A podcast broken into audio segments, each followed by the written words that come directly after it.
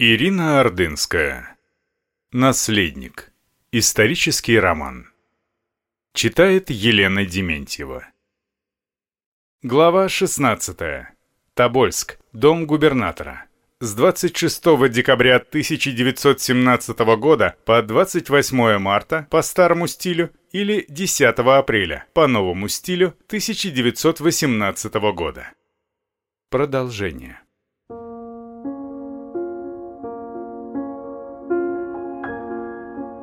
Веселые прогулки с вознёй на горке для Алексея закончились неожиданно печально. Ушибленное колено распухло. Болело не сильно, но оба доктора забеспокоились, да и было отчего. Цесаревич ногу разогнуть не мог совсем, пришлось ему оставаться в постели. Под колено подложили подушку, объявили для больного строгий режим с полным покоем. Хуже ничего придумать было нельзя. Нужно было дни напролет слушать чтение книг. Менялись только дежурившие у его кровати. Мсье Жильяра сменял мистер Гиббс, того Нагорный. Иногда навещали поправившиеся после краснухи Ольга или Татьяна. Младшие сестры, еще не совсем здоровые, приходили редко. Императрица предпочитала проводить с сыном вечерние часы, заканчивавшиеся общей молитвой. «Точно не болит?» С затаенным испугом трогала она ногу Алексея, приподняв одеяло. «Ты мне говоришь правду? Если нужно, тебе сделают укол». И, вздохнув, осторожно поправила постель.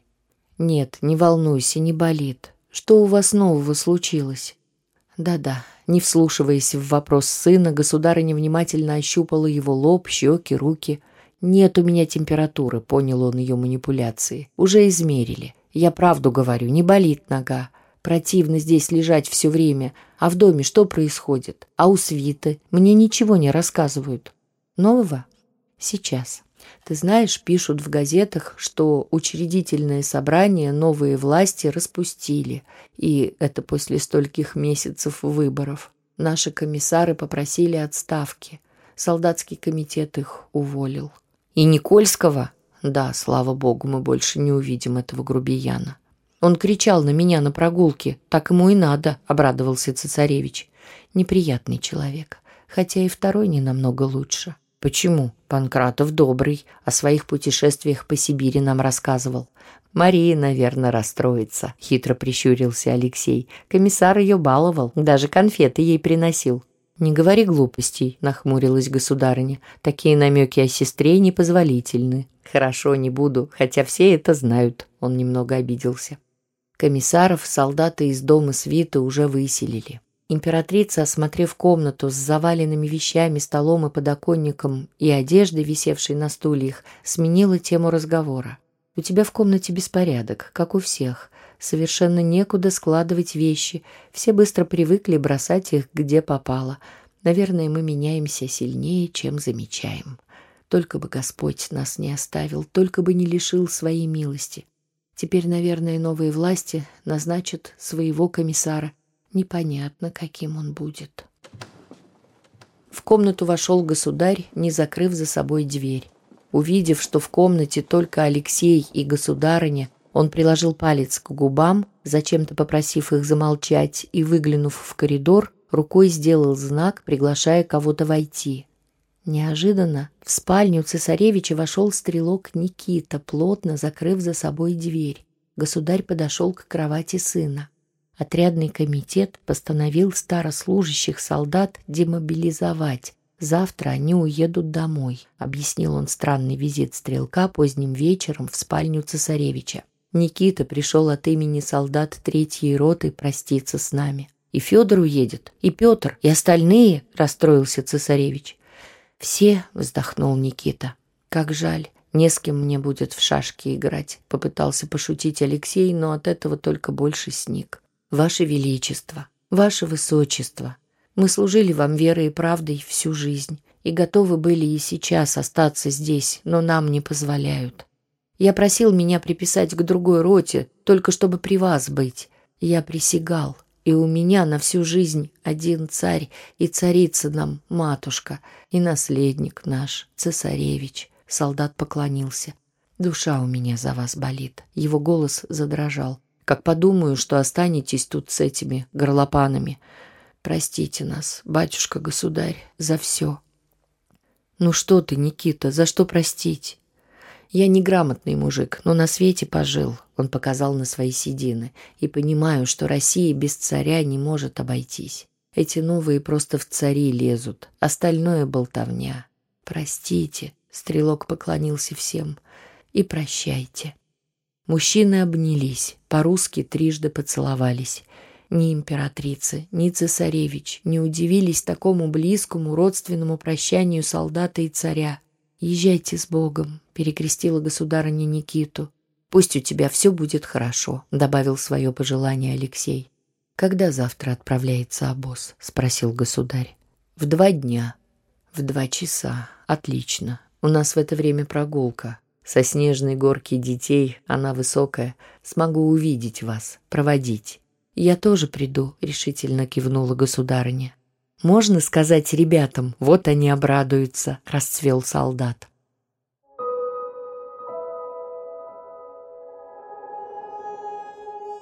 Февральская вьюга, воевавшая несколько дней, в день отъезда старослужащих солдат угомонилась, оставив после себя красивые ровные сугробы.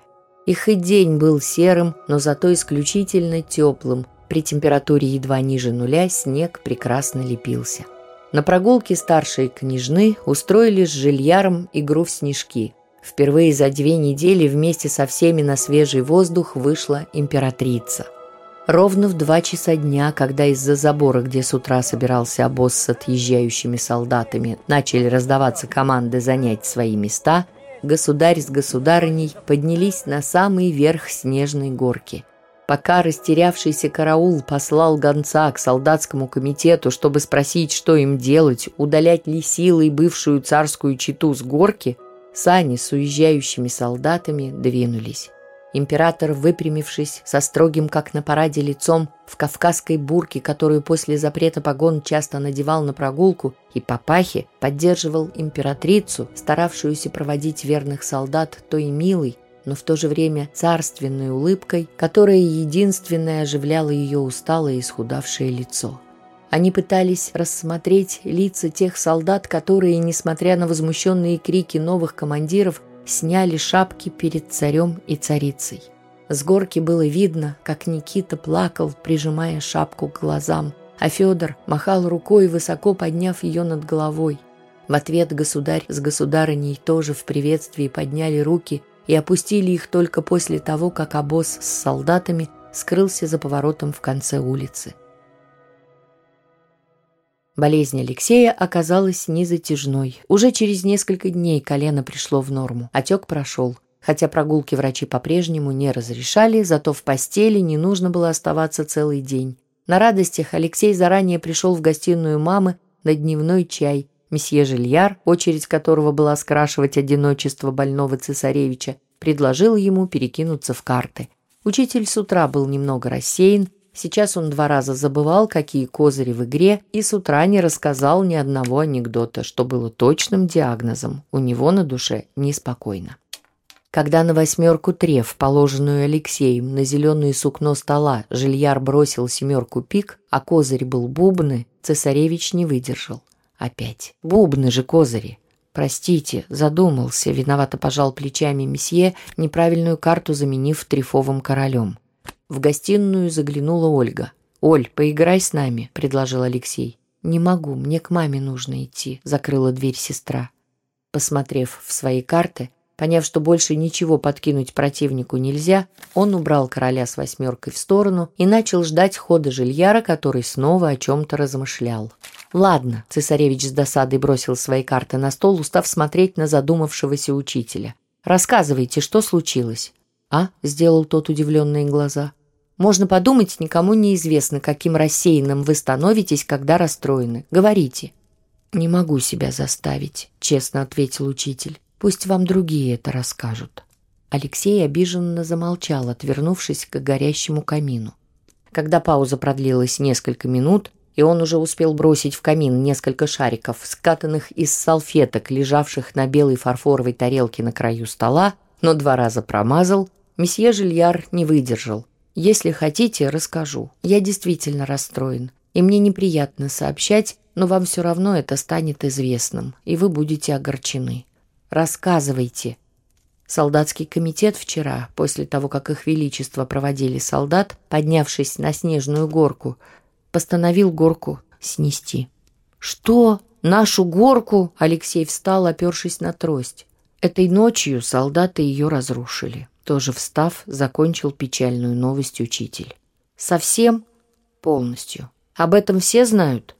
Младшие княжны плакали. «Надеюсь, вы не будете». «Конечно, не буду. Только этого не хватало», — нахмурился Алексей. Просто не верилось, что с такой любовью, общим трудом построенная горка, на которой всю зиму они возились с сестрами Колей и тем же Жиликом Жильяром, была уничтожена солдатами.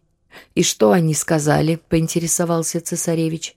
«Решили срыть горку, чтобы арестованные не могли смотреть на улицу из-за забора».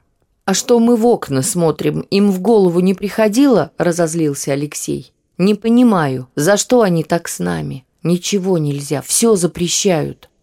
У Жильяра на глаза навернулись слезы. Заметив это, цесаревич успокоился, поставил стул рядом с камином, сел и потер вдруг занывшее колено.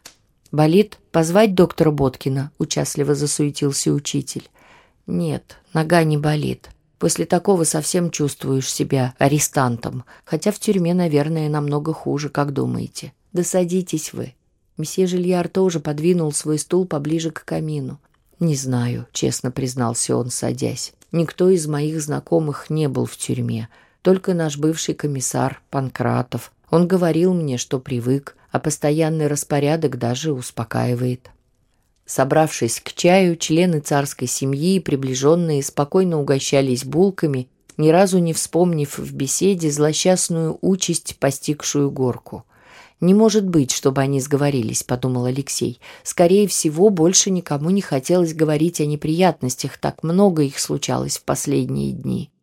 Когда чаепитие уже подходило к концу, и вскоре большинство обитателей губернаторского дома должны были разойтись по комнатам, поднявшись, слово взял Долгоруков. «Господа», — торжественно, с лукавой улыбочкой начал он, — «прошу минуточку внимания. Его Величество», — эти слова прозвучали вполне серьезно, — «изволит обратиться к нам с речью». Император встал, вышел на середину гостиной так, чтобы все могли его видеть. «Дорогие мои», — ласково начал государь, осмотрев лица присутствующих, — «так сложилась наша судьба, что сейчас в Тобольске мы практически живем одной семьей. И мы, императрица, дети и я, очень благодарны вам за преданность. Я уже некоторым из вас говорил, что вчера комендант Кобылинский получил из столицы телефонограмму, в которой новое правительство отказывается выделять средства на наше содержание, оставляя нам только этот дом для проживания и солдатский паёк для питания». «Как щедро!» — не выдержав, тихо прошептала Татьяна, но ее услышали. «Кроме того, — кивнув дочери, продолжил государь, — нам позволено тратить из собственных денег на содержание по сто пятьдесят рублей в месяц на каждого члена семьи. Излишества с точки зрения большевистского правительства нам запрещены, а уж солдатский комитет, к примеру, посчитал роскошью кофе и масло.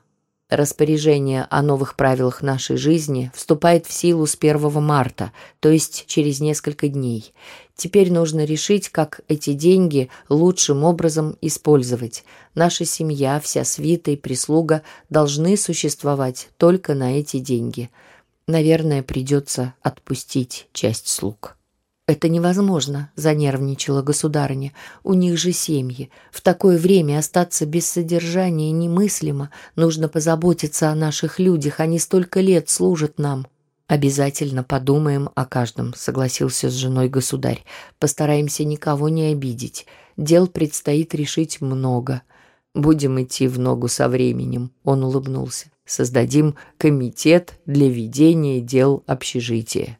Теперь везде создают комитеты. Чем мы хуже?» В гостиной засмеялись. Алексею идея тоже показалась забавной. «Мы будем выбирать комитет», — хлопнул он в ладоши. «Здорово!» Ольга с Татьяной хитро переглянулись. «Мы не собираемся выдвигать свои кандидатуры», — рассмеялась Ольга. Я предлагаю в комитет генерала Татищева, Валю Долгорукова и месье Жильяра». Государь кивнул каждому из перечисленных, те в ответ в знак согласия встали. «Садитесь», — предложил он им снова сесть.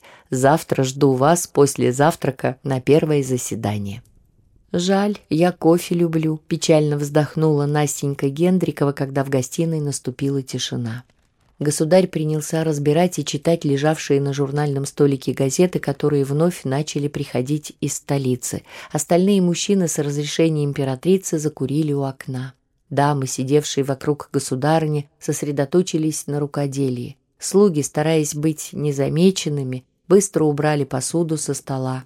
Алексей играл с Настиным Джимми. Потом, подумав, что температурившие младшие сестры скучают у себя в спальне, решил навестить их. Тяжелые портьеры с золотистыми кисточками по краям пропускали в комнату княжон мало света. Эти искусственные сумерки Алексею не позволяли видеть четко, и он, задев табурет, едва не упал. Пес у него на руках при этом попытался соскочить на пол и тихо заскулил. Оказалось, что Мария, у которой от простуды поднялась высокая температура, спит. Пришлось им с Анастасией разговаривать тихо. «Отнеси Джимми в коридор», — попросила сестра, «а то он залает и Машу разбудит». Алексей послушно выпустил собаку за дверь. «Так жалко горку». Анастасия придвинулась на край подушки и убрала с лица волосы, которые у нее уже отросли почти до плеч, и сейчас непричесанные слиплись с ссохшимися прядями. «Ничего, весной снег все равно растаял бы», — вполне резонно заметил Алексей. «А срыли ее, чтобы нас обидеть больнее». «Думаешь? Мы об этом говорили вчера с Жиликом. Ему кажется, что они счеты сводят с папой. За чаем тоже об этом все спорили. Боткин считает, что нас оболгали. Люди правды не знают и верят газетам. Мама думает, что народ у нас христианский, царя любит, и всех нас тоже. Господь за это помилует Россию». А Долгоруков снова кричал, что всех бунтарей нужно перестрелять, тогда старый порядок сам собой вернется. Не хочу больше об этом. Слышишь, в городе почему-то тихо, даже днем. Коля вчера сказал, что ему страшно выходить на улицу. Нагорный вечером святой водой всю мою спальню окропил. «Никто нас не любит. Только солдаты из третьей роты хорошие были, а остальные... Даже в церковь не пускают, ненавидят нас. Оля говорит, что это месть». Вздохнув во сне, Мария перевернулась сбоку на бок. Алексей, чтобы не разбудить ее, наклонился к Настиному уху и перешел на шепот. «Только я одного не понимаю. Почему им не отпустить нас? Мы бы уехали в Ливадию, там жили бы сами по себе. Не понимаю. Они называют папу бывшим императором, но злятся, держат его. Отпустили бы и забыли о нас сразу». «Почему ты так говоришь? Они же нас отпустят, да?» – испугалась Анастасия. «Не волнуйся, ничего. Наступит весна, скоро станет тепло. Цветы появятся, трава. Господи, помилуй нас», — вдруг он сказал таким тоном, как обычно говорила мама. В коридоре в дверь начал, поскуливая, царапаться Джимми. «Лучше я посплю». Анастасия отвернулась к стене и старательно укуталась в одеяло. «Обещай мне больше не плакать из-за горки», — слегка подергал ее за прядь волос Алексей. «Обещаю», — вздохнула она и, не поворачиваясь, покивала головой. Джимми заскулил громче. Алексей поспешил унести беспокойного пса снова в гостиную. В начале марта от недавнего покоя в губернаторском доме не осталось и следа. Согласно распоряжению правительства большевиков, в первую очередь без промедления нужно было сократить расходы на содержание семьи. Сначала, чтобы не увольнять никого из слуг, комитет по общежитию под председательством государя решил предложить всем служащим на треть уменьшить жалование. Парламентарием к прислуге отправили Жильяра, и он был несказанно удивлен тем, что не попадавшие под сокращение люди категорически отказались поделиться с несчастными товарищами. Особенно негодовала от такой жадности узнавшая об этом императрица. Уволенные слуги, десять человек, от расстройства перед уходом перепились так, что Алексея с сестрами, чтобы они не видели пьяного безобразия, комендант с согласия государя запер в их комнатах. Императрица также предпочла целый день оставаться в своей спальне. Не успели в губернаторском доме утихнуть страсти, связанные с сокращением штата слуг, как вскоре в Тобольск шумно, со свистом и пением вступил отряд большевиков из Омска, столицы Западной Сибири. Бойцы его были одеты во что попало, от матросских бушлатов до деревенских кожухов, и обуты кто в солдатские сапоги, кто в лапти. Немногие прибыли на лошадях, большинство пришли пешком. Буквально сразу после омских большевиков из Екатеринбурга, столицы Урала, в Тобольск прибыл отряд конных красноармейцев. Коменданту и порядочно поредевшему после демобилизации солдат отряду особого назначения последними был выдвинут ультиматум немедленно разрешить им проинспектировать губернаторский дом, после чего отдать добровольно царя с семьей, которых екатеринбуржцы постановили судить у себя в городе. В случае отказа они угрожали захватить царя силой. К тому времени в Москву оставшаяся охрана царской семьи послала ходока, одного из активистов отрядного комитета, который должен был привести распоряжение о содержании императора и его семьи от нового правительства. Никакого резона у солдат, семь месяцев охранявших арестованных, отдавать их каким-то выскочкам не было. Они постановили отбиваться от непрошенных гостей до возвращения гонца. Силы были примерно равны. В обоих отрядах бойцов человек по сто. Полковник Кобылинский организовал оборону. Вдоль забора вокруг дома появились пулеметы, у которых постоянно дежурили солдаты. Пулемет установили и внутри дома, на первом этаже, у входной двери. Посерьезневшие стрелки из тех, что и раньше не жаловали царскую семью, категорически запрещали Алексею приближаться к оружию, а ему ужасно хотелось его потрогать. Он находил постоянную причину много раз за день проходить мимо дежурки, чуть притормаживая у пулемета. Особенно беспокойными теперь стали ночи. Всем почему-то казалось, что разбойники-большевики, как забавно непонятные отряды называла милая Настенька Гендрикова, если и решатся напасть, то именно в темноте. «Немыслимо», — потирала виски во время завтрака Татьяна. «От меня, как и от всех нас, ничего не зависит, а все равно я почти не сплю». «Думаете, они посмеют?» — спросил Алексей коменданта, который пришел на завтрак вместе с государем. «Не знаю», – пожал плечами полковник. «Мы готовы отбить атаку». При слове «атаку» Ольга повернулась к госпоже Шнейдер. «Екатерина Адольфовна, мама просила вас зайти к ней после завтрака».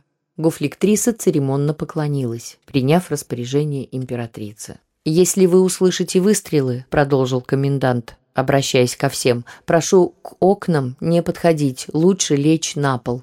«А на кровать можно?» – уточнила Мария. «Лучше на пол». «А если в коридор выйти, где окон совсем нет?» – предложила Анастасия. «Не нужно никуда идти. Самое главное – быстро лечь», – сказал комендант таким голосом, что все поняли – это не совет, а приказ.